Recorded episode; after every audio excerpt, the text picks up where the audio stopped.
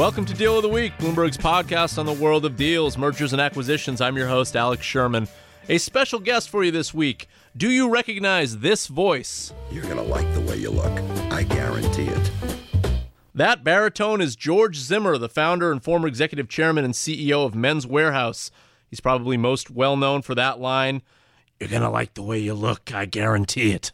That was my best imitation. Well, George Zimmer left Men's Wearhouse back in 2013 after the company's board ousted him in a heated conflict, which we'll get to a little bit later. He then sat on the sidelines and watched Men's Wearhouse and Jos. A. Bank go back and forth in a very strange merger situation where each company kept trying to buy the other, ending in Men's Wearhouse finally buying Jos. A. Bank for 1.8 billion. Yes, Jos. A. Bank for 1.8 billion and changing the merged company's name a little bit later to Tailored Brands. It soon became apparent that deal was not a good idea. The stock plummeted in 2015, not all that long after the deal was announced. But George Zimmer landed on his feet and started a new business, Generation Tux, an online suit and tuxedo rental company. And that new business actually announced a small deal today of its own, buying a company called Menguin as it looks to gain scale. And Mr. Zimmer joins us today from our San Francisco bureau. George, welcome to Deal of the Week. Thank you for having me. So let's, uh, you know, we we love to explore M and A from all different angles on this show.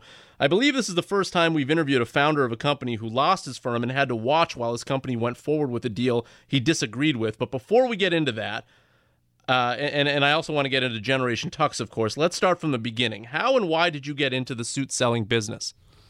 Well, I, I founded Men's Wearhouse in 1973. And the real reason I did it was that I couldn't imagine not uh, following my own dreams in business. And I just knew, even as a young 24 year old, that I, I didn't want to work for anybody else. I had to work for myself. And that was the impetus. And why clothing? What was the draw there? Was it in your family? Was there some sort of reason? Yes. My father had been uh, vice president of Robert Hall Clothes, which uh, you may recall had a famous jingle of their own. Uh, not quite, I guarantee it, but it was uh, almost as good. When the values go uh, up, up, up, and the prices go down, down, down, Robert Hall this season will show you the reason. Low overhead. So that was the uh, family connection and the family connection to a jingle. I guess that was cemented in you early. I mean, is that fair to say that that sort of the the the fame of that jingle led you to realize I need one of my own? We we sung that every evening before dinner. I um, that's great. Uh, I, I noticed you didn't sing it for me exactly though. I guess you're holding back. I'm holding back. That's right. I don't know you well enough yet. Right, I understand. Right, we'll get a few drinks in you by the end of the podcast. You'll be singing it. So you decide you want to move forward with Men's Wearhouse.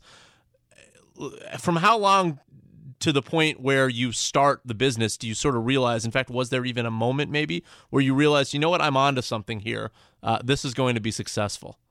Yeah about uh, i'd say 15 years after the company started which would be mid to late 80s i realized that this was uh, very much a cookie cutter format that could be uh, uh, opened any place in the country and it was just a question of timing an IPO and then beginning a major store rollout, which uh, was completed uh, around 99. And how many stores at maximum uh, was was sort of Men's Wearhouse at its peak? At its peak, we had about 1,250 stores. 1,250 stores. Uh, and and and just for maybe people that aren't all that familiar with Men's Wearhouse, what was sort of the value proposition for a customer? We sold brand name clothing at 20% less than department stores.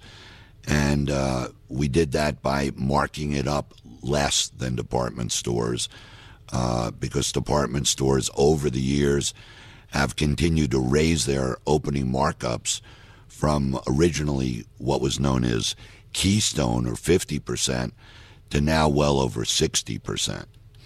All right, so I'm going to jump ahead in time here because I'm going to purposefully go back to the Men's Wearhouse Jose Bank thing and, and also the dispute you had with the board. But I'm going to move ahead in time here to founding Generation Tux. So you found Men's Wearhouse, You're with that business for 40 years. You sort of see it to fruition as a flourishing, successful business. What led you to sort of decide, you know what, I want to do this again? Because certainly you had enough money at that point. You could have easily retired. Why do this? And what was what is sort of the value proposition behind an online suit and tuxedo rental company?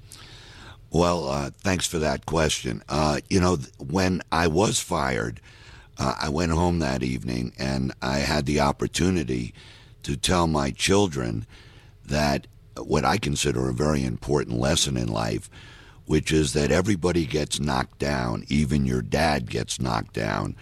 That's not the end of the story if you get back up. And so I, I sort of put myself in the position with my own kids uh, to start Generation Tux. But the truth is, I was only 64 and could not imagine retiring. So I uh, looked around for an opportunity and I, I found one that is fantastic. I'm now in the renting of tuxedos and suits business without being encumbered by 1,250 bricks and mortar stores. In other words, are you saying that, that the, the business was appealing to you because you saw the writing on the wall with how retail in general was moving and you just, you decided, look, clearly the old model doesn't work anymore. I, have I've got to do something different. Right. But, you know, when the internet uh, started back in the 90s, it started slowly and, and people were not sure exactly how it was going to unfold. But by the time I was let go, it was pretty clear that everything was moving online, and it was just a question of uh, how each industry was going to be affected. And I realized that the renting of tuxedos for weddings uh, was really going to be a perfect complement to the new way of doing business online. So I want to juxtapose today's deal uh, with what happened with Men's Wearhouse and Jos. A. Bank. Now, obviously, today's deal uh, not nearly on the same scale as the other deal. This deal, twenty five million dollars, a four year old company, uh, Generation Tux buying Menguin. But George, tell us a little bit about this company uh, and why you decided that now was the right time to acquire it. Well, about a year ago, a little less than a year ago, I met Justin Delaney who's the uh, founder and principal of Menguin, and we started a relationship. And quite frankly, it was very interesting for me to be able to talk to somebody that was doing virtually the same thing I was, renting tuxedos and suits primarily for weddings. We became friends, and over time I realized that this was a man I could really trust and my definition of trust is you've got to have high character as well as high competence. And Justin had both.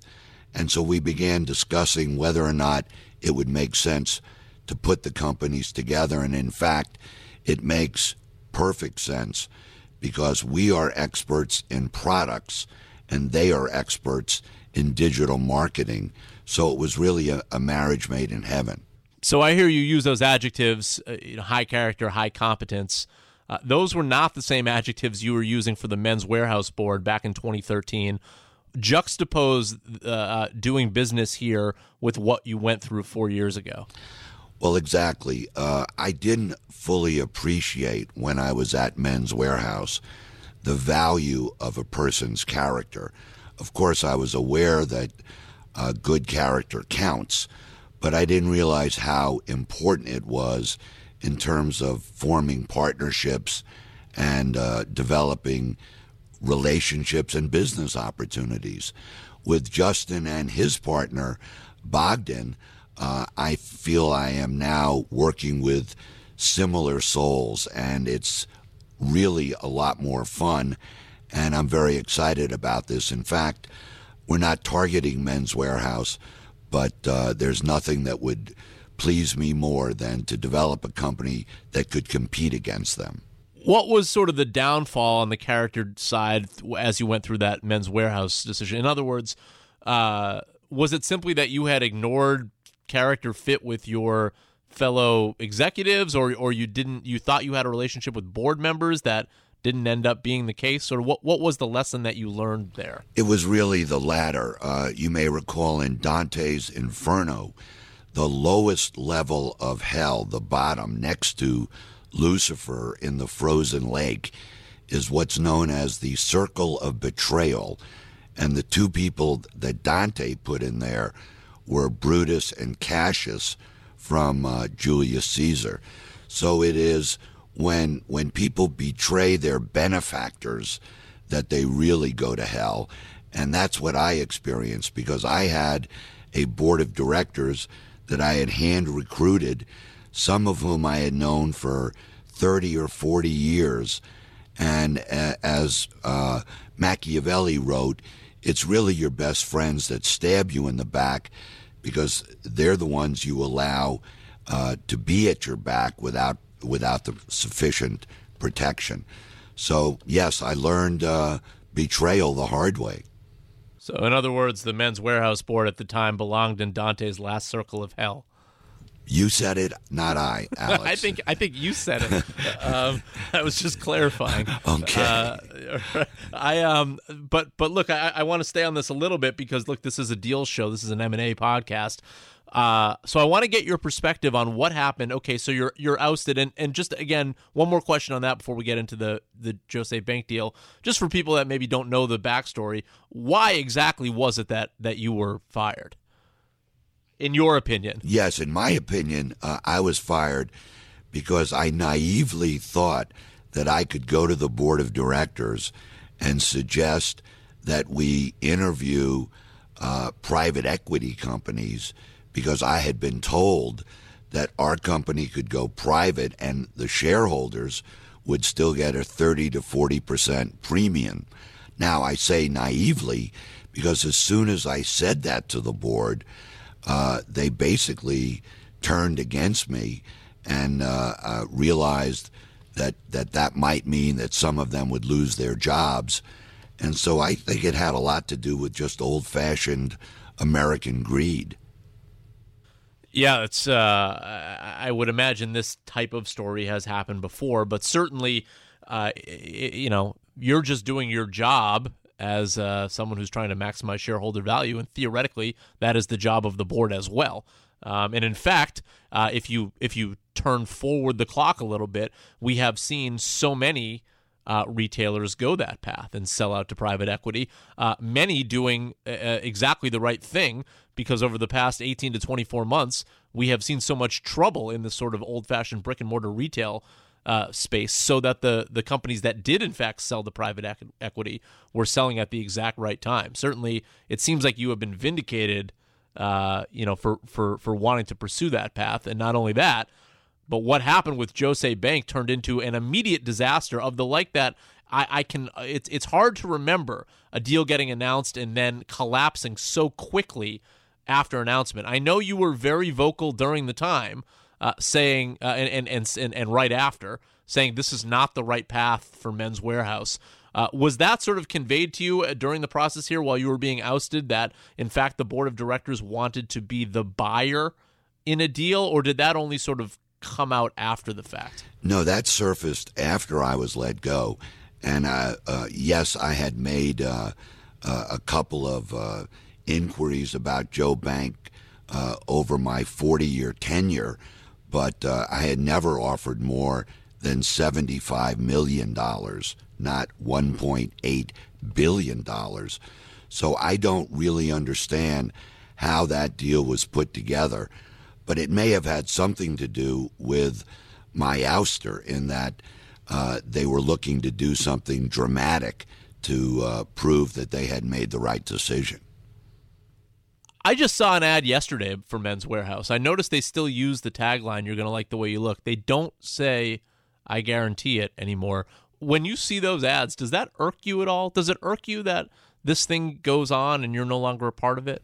No, it actually makes me smile because uh, uh, I, I knew from the get go when they let me go, uh, since I was the brand, that they wouldn't have an advertising strategy and they've been floundering now for uh, the four and a half years since I left.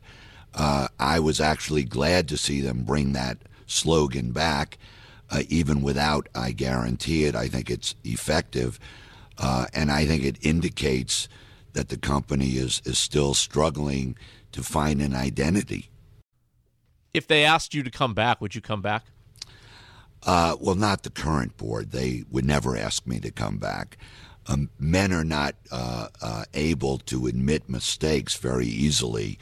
Uh, and neither are we able to ask for directions. But uh, in, I don't think that anybody would ask me back. They they see me as as kind of an enemy now, an enemy of the people, and uh, um, it's interesting because most of the people that work in the stores still love me and would love me to come back. Well, not only that, but I mean, and maybe we should get into this now. Why exactly did this Jos. A. Bank deal immediately collapse? So, I mean, I would imagine part of it was that there was not a fit from it from a sort of uh, uh, sales branding standpoint, and that Jose Jos. A. Bank's very famous for you know buy one get six free. Uh, that's not was not really the men's wearhouse strategy exactly. Uh, I, I'm imagining that was part of the situation where where, where there was there was not a fit. Maybe you know it. Uh, you know, I'm sure you know it much better than I do, though. Can you sort of des- describe why that deal fell apart so quickly? Well, we had competed against Joe Bank the entire 40 years that I was at Men's Wearhouse, so this was not a particularly uh, novel or or, or original uh, idea. Their their promotional strategy basically destroyed their brand uh, while generating sufficient revenue to have an IPO and uh, subsequent offerings. But when you offer on television repeatedly, buy one, get three free, as Saturday Night Live parodied, it destroys the brand. I, I have no idea why they really made the acquisition, other than, as you said it, at, at the outset, there was a back and forth where one of the companies was going to survive and the other company and its board of directors was going to have to go home. So it may have had something to do with that. So let's let's flash forward to real time again with Generation Tux. So you make this deal for for Menguin, and and, and you're realizing that sort of the character of the people involved uh, is, very important. Have you? were there any lessons from sort of how you've structured this company or as you move forward with generation tux how you will structure the company just to make sure you don't run into a situation again where you may have a, a, a conflict with either the company's board or other executives you work with uh, yes i have and the company is based uh, in louisville kentucky so that uh, i'm really sort of an absentee manager and uh, the two fellas that ran Menguin uh, graciously agreed to move to Louisville. One of them got an MBA at Indiana University, so for him it's it's really almost like going home.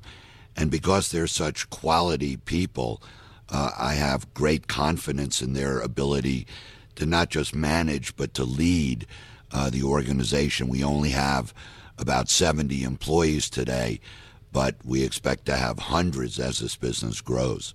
Last question, George. As you look at Generation Tux now, you know, you just did this acquisition. Give me the future of this company. Well, I think the future of the company is going to be way beyond just weddings. Uh, we've started with weddings, and weddings are very profitable because it's a uh, a group sale in effect.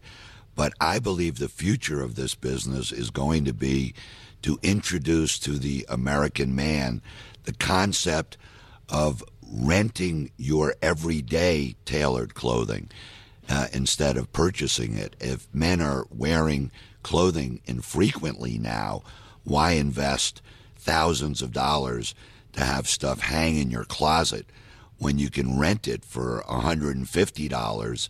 And we're developing something now which is uh, similar to the original Netflix model, where we'd send you a suit, you keep it as long as you want. When you want a new one, you send it back, and we'll send you another one. Yeah, that sounds like a great thing. I certainly would use that personally. I mean, I have to wear a suit every day to work, and often I'm in a situation where I realize, okay, I've sort of outworn these things because you do outwear suits fairly quickly if you're wearing them every day. Uh, and then you're like, well, I guess I'm going to throw another three thousand dollars at clothing here. I would I would absolutely go for that. Um, Actually, one more question for you, George. Since you're going to like the way you look, I guarantee it is so famous. Do you have a new slogan for Generation Tux? Well, because online business is just beginning and is really about the future, my new slogan is Hi, I'm George Zimmer, a voice from the past speaking to you from the future. That's very good. That's very good. Now you just need to put music to that so you can sing it around the dinner table. That's right. uh, Generation Tux, the name of George Zimmer's new company. George Zimmer, uh, famous, most famous for Men's Wearhouse and being the voice of Men's Wearhouse. Thank you for joining us. Thank you, Alex. So that'll do it for this week's Deal of the Week. Hope you enjoyed that. You can catch more uh, professionals doing deals real time and executives who've been a part of them. And also, of course, other Bloomberg reporters reporting on stories real time every week on the show on Apple Podcasts or Bloomberg.com or the Bloomberg Terminal. Plus, if you're on Apple Podcasts, please rate and review the show there. It helps more listeners find us. You can follow me on Twitter at Sherman4949. George, are you on Twitter? Uh, yes, I am. What's your Twitter handle? Well, I guess when I say yes, I am, I don't, I think it's just my name. There you go. He thinks it's just his name. That would probably be at George Zimmer. Right. And if, for, and if for some reason he's wrong, then the other George Zimmer will receive a lot of uh, tweets about Men's Wearhouse, which has probably already been happening for many years. Yes, no, at George Zimmer at Twitter. Uh, and remember, if you have any ideas, future ideas for a show, please feel free to email me, a sherman6 at bloomberg.net. Sarah Patterson is our producer. See you next week.